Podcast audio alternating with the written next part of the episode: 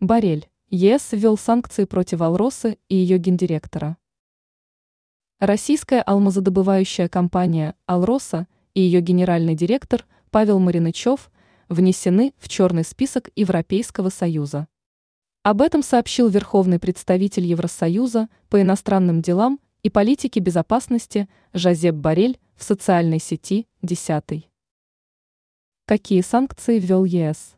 Как сообщил Барель, в соответствии с запретом на импорт российских алмазов, введенным в рамках 12-го пакета санкций против России, ЕС сегодня внес в черный список алмазодобывающую компанию «Алроса» и ее гендиректора.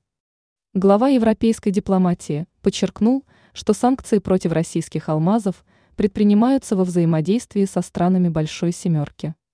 Совет ЕС также сообщил о внесении в черный список Алросы и Маринычева.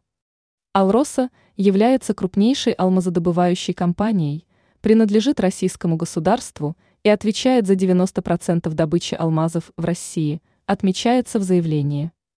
Запрет на импорт в ЕС российских ювелирных алмазов, введенный в рамках 12-го пакета санкций, вступил в силу 1 января.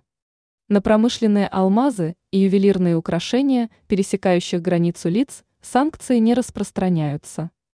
В черном списке ЕС по России находится почти 1,950 физлиц и юрлиц.